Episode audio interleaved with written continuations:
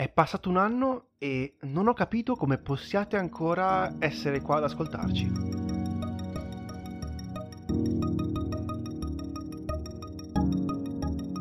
Questo sarà un episodio un po' speciale. Abbiamo deciso di ripercorrere eh, l'ultimo anno che ci ha portato a registrare questo podcast cercando di selezionare quelli che per noi sono stati i film eh, più importanti della, della, nostra annata, ma non solo quelli che sono usciti durante l'anno, ma quelli di cui abbiamo parlato eh, durante oltre 40 episodi. Sono, in effetti, se ci pensi, un grandissimo numero di, di materiale di cui, poter, di cui, poter, parlare.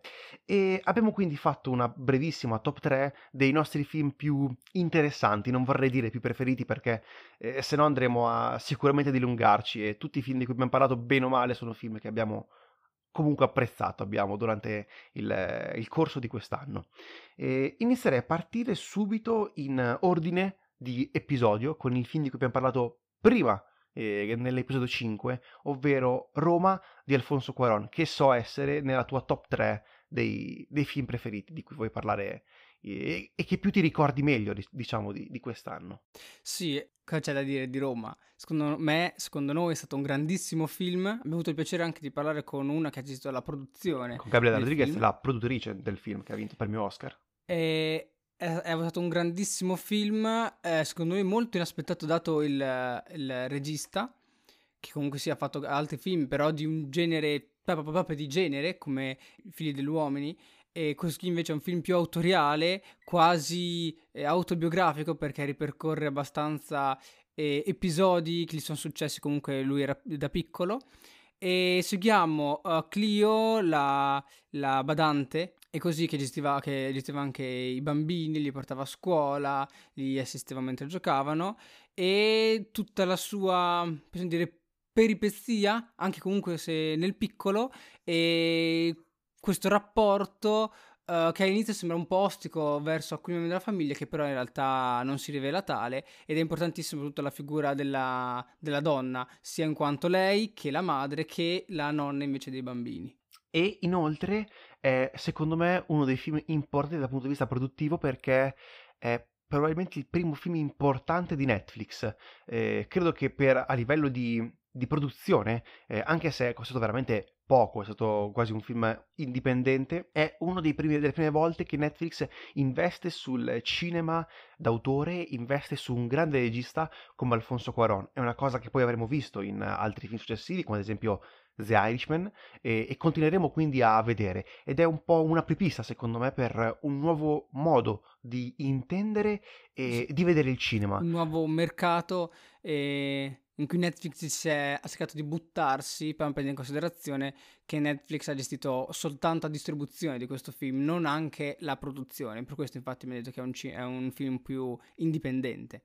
Ed eh, un'altra cosa che, di cui sicuramente abbiamo parlato nell'episodio 5, ovvero eh, tutta la fase produttiva, tutte le peripezie che ci sono state dietro le quinte, eh, ne abbiamo non solo parlato molto, abbiamo fatto tutto l'episodio dedicato a questa eh, chiacchierata che abbiamo avuto con Gabriela Rodriguez, che è la produttrice che poi ha vinto l'Oscar per questo film.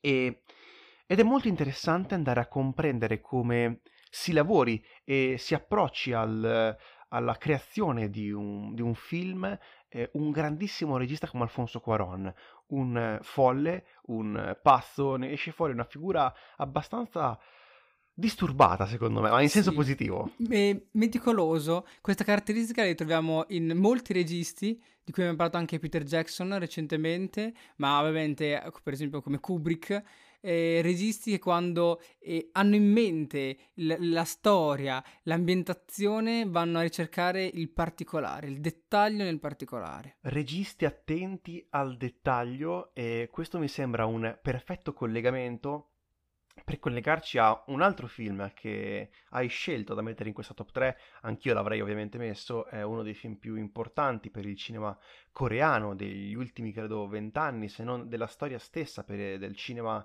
asiatico, ovvero Parasite di Bong Joon-ho, che finalmente ha ottenuto un importantissimo riconoscimento eh, nel mondo occidentale, dopo aver vinto la Palma d'Oro a Cannes, riesce a vincere l'Oscar e quindi ne abbiamo un pochino parlato molto approfonditamente lungo tutti gli episodi che ci hanno accompagnato, in particolare nella sezione tra novembre e febbraio, nel quale sono stati un po' i mesi caldi di questi Oscar. Dall'episodio 12 abbiamo parlato di Parasite eh, di Bong Joon-ho.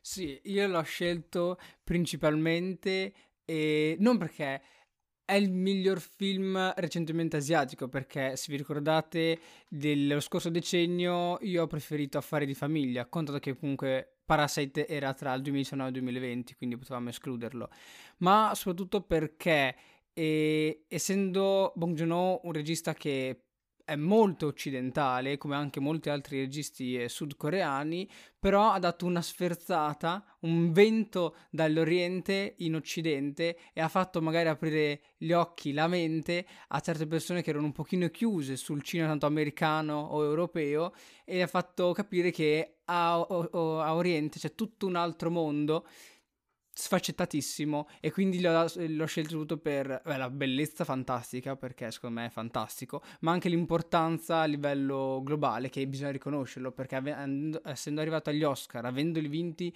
come miglior film e ovviamente miglior film straniero e soprattutto è un film che non è stato doppiato è arrivato agli Oscar con i sottotitoli se non sbaglio ha un'importanza assoluta e io da fan di film asiatici sono estremamente felice. Parasite, che fra l'altro è uscito recentemente, una nuova versione in eh, bianco e nero, che... e si collegherà questa cosa con un film di cui parleremo Beh, si collega già con Roma, che è in bianco e nero. Esattamente, anche questo è vero. E inoltre una cosa che sicuramente a me mi ha, mi ha impressionato un sacco di, di Parasite è la regia, il livello di regia che riesce a ottenere Bong Joon-ho questa volta abbiamo fatto anche una bella monografia su tutti i film del regista sudcoreano, ma la quadra che riesce a ottenere tra sceneggiatura, tra eh, macchina da presa, tra storia, credo che sia l'apice più alto della sua carriera e ora pone un sacco di aspettative secondo me su questo regista,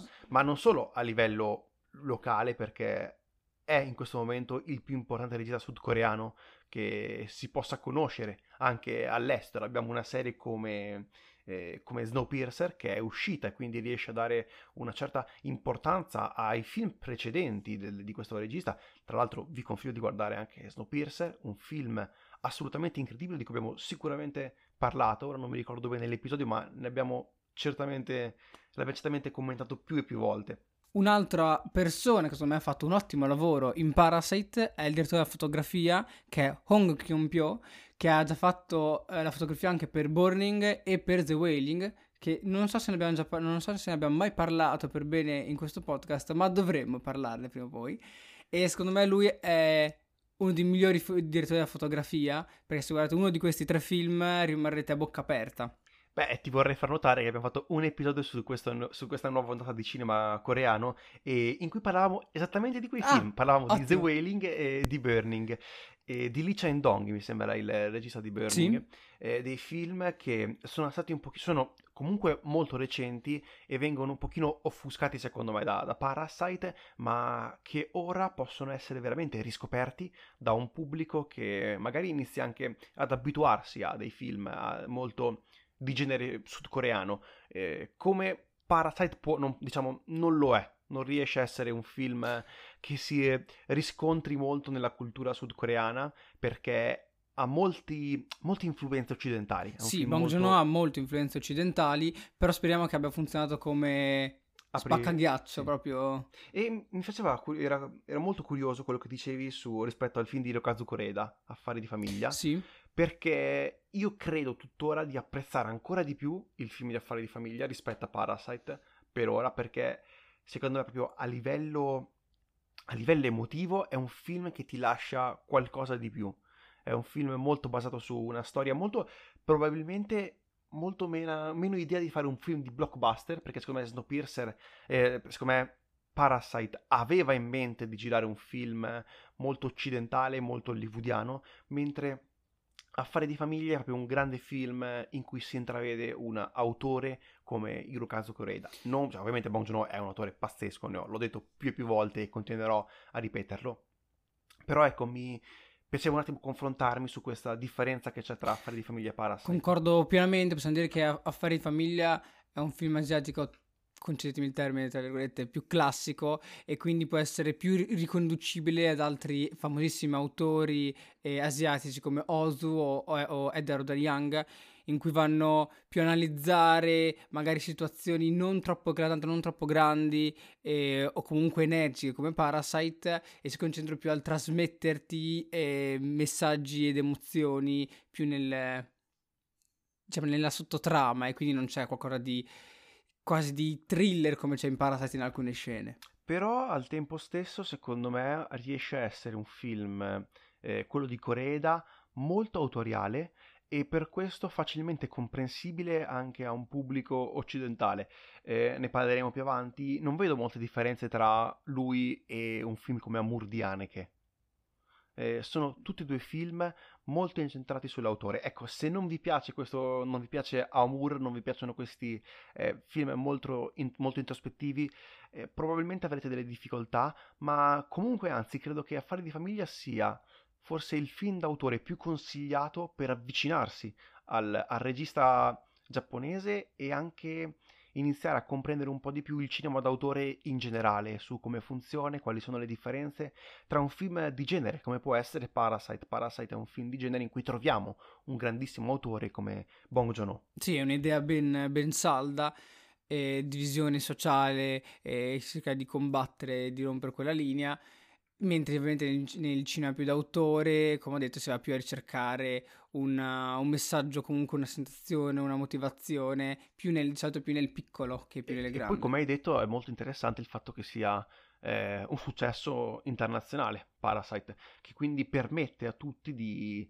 eh, conoscere e scoprire un mondo per molti eh, nuovo che comunque sta regalando secondo me delle idee negli ultimi anni, negli ultimi vent'anni che sono superiori a quelle che te lo possiamo trovare in un film occidentale come quelli usciti Beh, da Hollywood. Questo ne l'hai detto te abbastanza spesso negli episodi passati in cui trovavi che nel cinema asiatico, in particolare nel cinema coreano che magari spesso ha più influenze occidentali, e ci sono molte idee, molte idee fresche, a differenza con quello magari più americano che invece tenta di recuperare i grandi filoni come tenta remake. di puntare al successo, tenta sì. di puntare ai soldi al merchandising, di fare qualcosa di lungo eh, con tanti esatto, film. Esatto, qualcosa che sia più a livello industriale e invece abbiamo scoperto che un film come Parasite riesce secondo me a essere un perfetto eh, punto di giuntura, una, un bellissimo collegamento tra quello che deve essere secondo me un film di intrattenimento, perché è un bellissimo film di intrattenimento che ogni persona, che anche chi non conosce Bong Joon-ho può vedere come un film a sé stante,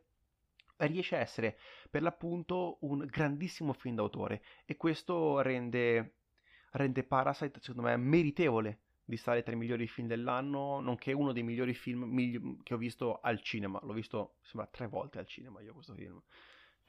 Giusto per, fare, giusto per farti capire che comunque ho apprezzato moltissimo. E voglio vedere la versione in bianco e nero. Ora, però, non possiamo non parlare di un film eh, che probabilmente risulta essere abbastanza mh, facile da intendere di quale film andremo a parlare bre- brevemente, ovvero La donna che visse due volte di Alfred Hitchcock, sia perché ci accompagna attraverso una monografia che stiamo, una retrospettiva che stiamo continuando a mandare avanti, a breve uscirà la terza, la terza parte, siamo arrivati, eh, sia perché il titolo americano, il titolo originale di questo film è Vertigo e quindi potrete fare dei facili parallelismi e collegamenti con questo podcast che si chiama Effetto Vertigo. Grazie, era, quindi... molto, era molto difficile andare a comprendere il nostro titolo. Comunque, Donna che visto due volte di Alfred Hitchcock. Eh, cosa possiamo dire? In più di quello che non abbiamo detto nelle, nella puntata 14 del, del, film. E qualcosa che certo non diremo quando facciamo la retrospettiva in cui includeremo questo film. Diciamo che questo film più o meno ogni tanto dobbiamo tirarlo fuori, perché come ha detto dal nome al nostro podcast, secondo alcuni è il miglior film mai fatto nella storia, dopo aver superato anche Quarto Potere. Ovviamente tutti i film hanno un po' di difetti. Però questo però... non è che ne abbia moltissimi. No, non ne ha Ci tanti. sono dei film che hanno molti difetti, questo credo che abbia veramente pochissimi difetti, anche, anche Quarto Potere sicuramente. E, ehm, e, a livello storico è sicuramente il film più importante, secondo me, uno dei più importanti della storia del cinema per quello che rappresenta, ovvero Hitchcock, ne abbiamo già parlato, rappresenta un grandissimo maestro di tecnica e di modo di fare cinema e di come si gira, di come creare empatia con il pubblico e quindi è quello che è andato a creare, secondo me, anzi a migliorare le regole scritte che ci sono su, sul fare cinema. Assolutamente, Hitchcock vuole eh, trasportare, comunicarti un'emozione, un una sensazione, è questo che lui cerca di fare con i suoi film e con eh, La donna che visto due volte ci riesce appieno perché le, attraverso anche l'effetto vertigo che poi dà anche il nome al film e di cui abbiamo parlato. Quindi... E anche al podcast. E non anche so al podcast. L'avete, l'avete, vi siete accorti. Siate... Non so se l'abbiamo già detto. e riesce proprio a trasportare le stesse sensazioni che prova il protagonista, quindi di vertigini, di essere spaesato e di confusione tra l'altro quando rivede una donna simile a un'altra che aveva già visto che però quest'ultima è morta e sì, è come una spirale di, di, emozioni e noi cadiamo insieme al protagonista fino all'intollerabile fine. E una bellissima lezione su come fare dei titoli di testa impressionanti. Credo che sia una cosa che dopo da lì in poi avrà influenzato moltissimo il cinema. Uno dirà, è una cavolata, no, invece è molto importante anche a livello grafico quello che ha portato questo film e è qualcosa che c'è tuttora e rimane tuttora, quindi è un film molto importante non solo per eh, questa, questo podcast che abbiamo fatto in questo anno, ma credo per tutto, per tutto il cinema. Un altro film che abbiamo parlato veramente, tra l'altro, due o tre episodi dopo eh, La donna che vi sette volte, eh, Mad Max Fury Road. Anche qui è uscita una versione in bianco e nero un pochino come quello che è uscito di, di Parasite e anche questo è, credo, il mio film preferito degli ultimi 30-40 anni, uno dei miei quattro film preferiti in assoluto eh, di George Miller, è un capolavoro assurdo. Eh, io credo di averlo visto tipo 25 volte. è una cosa, ho, ho il DVD, ho, l'ho visto in, al cinema due o tre volte e è un film che ho particolarmente apprezzato. Eh, si, viene ambientato in una Australia diciamo disastro futuro distopico dovuto a causa sì, post-apocalittico. di post-apocalittico che un pochino inizia era del 2015 questo film e mi fa molto impressione come cinque anni siano passati e ci stiamo avvicinando verso quella realtà se ci fai caso e anche più velocemente di quello che andavo a prevedere io e quindi eh, ti fa capire che è un film molto molto attuale che tratta temi e problemi che la società umana dovrà andare ad affrontare.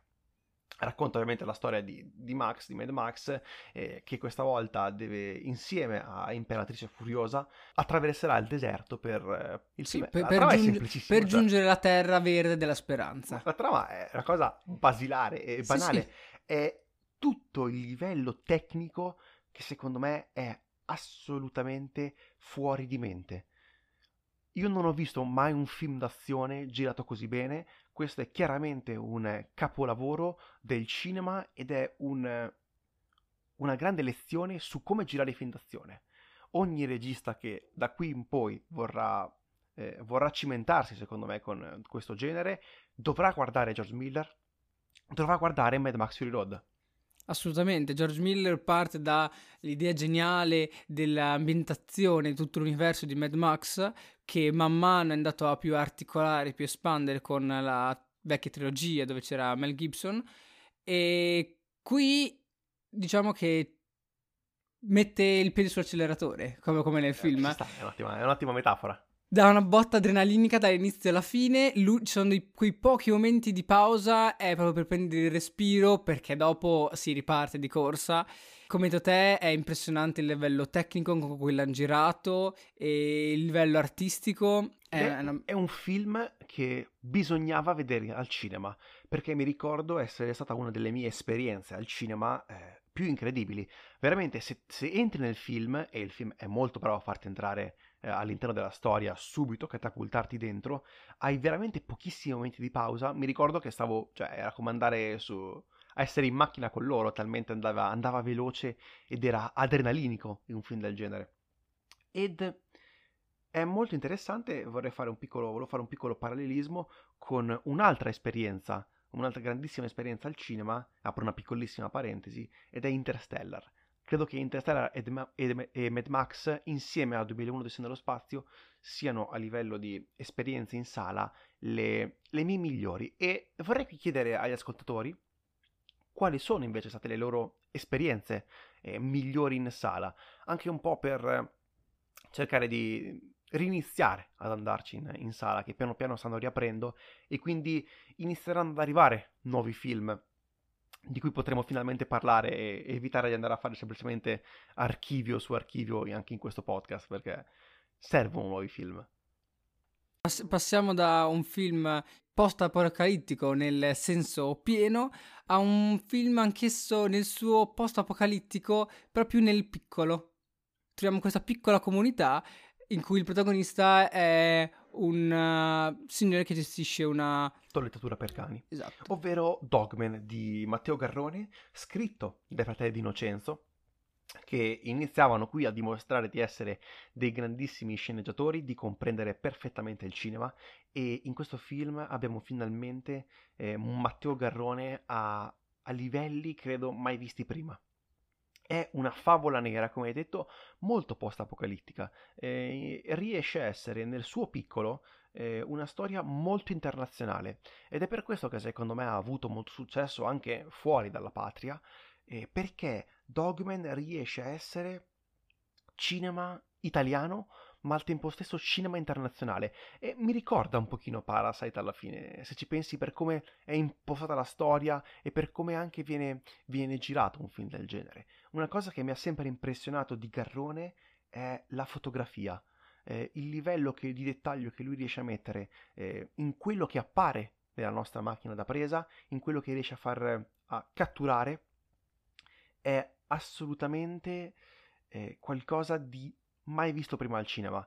Eh, lo abbiamo rivisto anche in Pinocchio attraverso tutto tipo di sceneggiature, che, di scenografie che sono assolutamente oniriche e qualcosa di eh, veramente curato e attento. E l'abbiamo visto in Dogman con eh, questa periferia romana, che però può essere una periferia qualsiasi, se non fosse per l'accento dei personaggi, che è distrutta, eh, deflagrata, mondo post-apocalittico, eh, da un momento all'altro. Probabilmente arriverà Mad Max, arriverà perché passeranno di lì con, con il loro camion mentre scappano, eh, ma ti fa comprendere come eh, questi film, queste storie così private al tempo stesso riescano a fare presa su un grande pubblico. Anche Affari di famiglia di Coreida alla fine è una storia privata su una famiglia e riesce a fare presa secondo me su un pubblico molto molto ampio. Un grande merito va fatto secondo me ai due attori eh, che fra l'altro avranno, otterranno un sacco di riconoscimenti per questo film,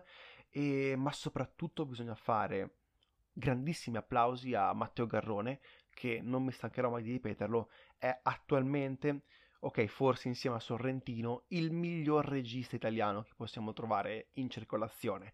Eh, dico rispetto a Sorrentino perché ho sempre un pochino imputato a, a Paolo Sorrentino di non cercare di approfondire di più altri generi oltre a fare film alla Sorrentino, che per carità è bello, ma una certa c'è troppo Sorrentino in Sorrentino.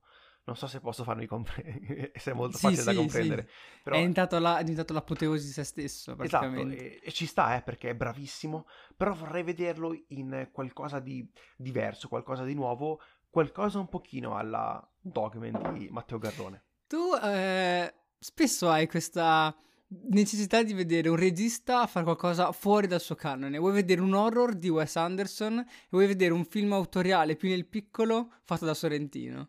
Eh... Sì, è molto interessante anche perché... Sì, sì, no, giusto, non, ti, cioè, non, puoi, secondo me, eh, se sei un regista, non puoi fermarti semplicemente a fare un unico film. Soprattutto se sei bravo è una cosa che veramente mi dà fastidio vedere un regista che fa solo i suoi film. Ok, ci sta molto l'idea di fare l'autore, però al tempo stesso devi metterlo, secondo me, in, in un mondo, devi metterlo in un cinema di genere, devi metterlo. Sì, ma eh, soprattutto eh, mi sembra che tu ricerchi la necessità di a- ampliare la, la forza del regista a livello mondiale, cioè lui nel mondo cosa riesce a fare. Come, come idea è molto interessante perché speri che vada a sperimentare di più. Sì, sì, sì perché ovviamente canoni, se uno, uno ha le capacità può ovviamente secondo me farlo. Ci sono dei registi che è meglio si attengano probabilmente a fare un unico genere e cercare di farlo bene. Non citerò nomi, ma potrete probabilmente pensare a, a chi mi sto riferendo. Eh, è un ottimo. Se, ascol- se, ascoltate tutti gli episodi potrete finalmente comprendere il mio pensiero su molti registi italiani. Partiamo ora e facciamo un ultimo grande collegamento di, con un film che ho sempre consigliato e di cui ho sempre rotto le scatole, credo a tutti, ovvero Amor di Haneke. Siamo all'episodio 28 in cui abbiamo parlato di film romantici ma non troppo. Questo è un film anche qui molto intimo, molto, molto piccolo, eh, racconta la storia di questa coppia di anziani interpretati da Tritignon e Emmanuel Rivat, Tritignon che abbiamo trovato fra l'altro nell'episodio con il sorpasso, il 32esimo episodio di cui abbiamo fatto recentemente il, il podcast che vi consiglio di recuperare, è un'intera digressione sui consigli di film del cinema italiano durante gli anni, un bellissimo episodio, e qui Tritignon invece interpreta, se prima era un giovane, baldo e speranzoso, qui interpreta oramai un anziano che inizia ad arrivare al fine della sua, della sua vita insieme a sua moglie, fino a quando un grave problema non cambierà un pochino le cose e gli equilibri della, della coppia. È, come dico io, adesso che ci pensiamo, un film da quarantena, perché girato interamente in casa praticamente, eh, rispettano, rispettano, quindi le norme anti-Covid ed, ed è incredibile come riesca a fare un film di due ore e mezza rimanendo in quattro mura. Credo che ci voglia veramente della grandissima tecnica per poter girare un film solamente in una casa senza risultare scontati e banali.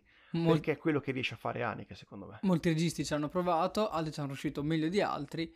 Però a quanto pare Haneke ci è, ci è riuscito perfettamente. Beh, perché è un grandissimo regista eh, d'autore, ma anche di genere, perché lui riesce secondo me a essere un perfetto connubio tra, tra i due, è un folle completo, e qui si ritrova in questo film molto lento, è una cosa che io metto sempre come disclaimer, è un film che è un mattone, è un bellissimo mattone, ma è un mattone molto molto molto pesante, anche per come è fatta la storia. Eh, mi ricorda un pochino l'esperienza fatta con eh, Il sacrificio del cervo sacro di Yorgos eh, Lantimos, che è stata anche lì abbastanza pesante. Eh, quindi è una cosa che apprezzo, apprezzo moltissimo se un film riesce a essere ehm, così devastante quando, quando, lo guardi, anche in particolare al cinema. Quindi non l'ho visto al cinema Amour, l'ho dovuto rivedere più avanti perché non me ne ero accorto ancora che era uscito quando, quando, quando era al cinema e, e, un po' me ne dispiace perché due ore e mezza da vedere al cinema di telecamera praticamente fissa che gira in mezzo alle stanze poteva essere secondo me un'esperienza abbastanza interessante da, da poter provare. E sono emozioni che provare solamente al cinema per provare. Quindi secondo me ha una chiave di lettura e interpretazione superiore che ora un pochino mi sfugge perché non l'ho visto al cinema. Però, ripeto, Amour secondo me è un grandissimo film, un grandissimo film eh, romantico, ma non solo, un film sulla vita, un film sulla formazione e, e un grande film. Ed è per questo che lo consiglio a qualsiasi persona e cerco di andarlo a inserire in ogni episodio, in ogni episodio se ci fate caso, eh, se non fosse per Aurelio che mi ferma ogni volta cercando di... con delle scuse banali per, poter, per non poterne parlare. Tiriamo un po' le somme e questi sono i sei film che secondo noi eh, sono i più belli, quelli di cui abbiamo parlato quest'anno nel podcast. Siamo in bilico tra l'autoriale, il genere e qualcosa di misto alla fine, come per esempio Dogman, secondo me. Che rispecchiano perfettamente l'incipit iniziale di questo podcast. Andare a cercare di mescolare eh, senza continuità generi avanti e indietro alla semplicemente parlando di cinema, senza però prenderci troppo sul serio perché non ne saremmo capaci, non ne saremmo. Direi che possiamo chiudere qui questo episodio. Eh, siamo arrivati alla... in questo episodio speciale che uscirà in data precisa quando vi sarà, diciamo, il... la prima uscita su Spotify del, del nostro podcast. Dall'episodio 0 all'episodio 35 sono stati... Accidenti, molti, anche contando tutta la quarantena, sono stati più di 40 episodi. Eh, speriamo di portarne altrettanti nel tempo a venire. Stiamo attivando il canale YouTube in cui inizieremo a caricare un pochino tutto il nostro archivio e cercare poi di portare anche delle live o comunque dei contenuti un po' differenti rispetto al podcast.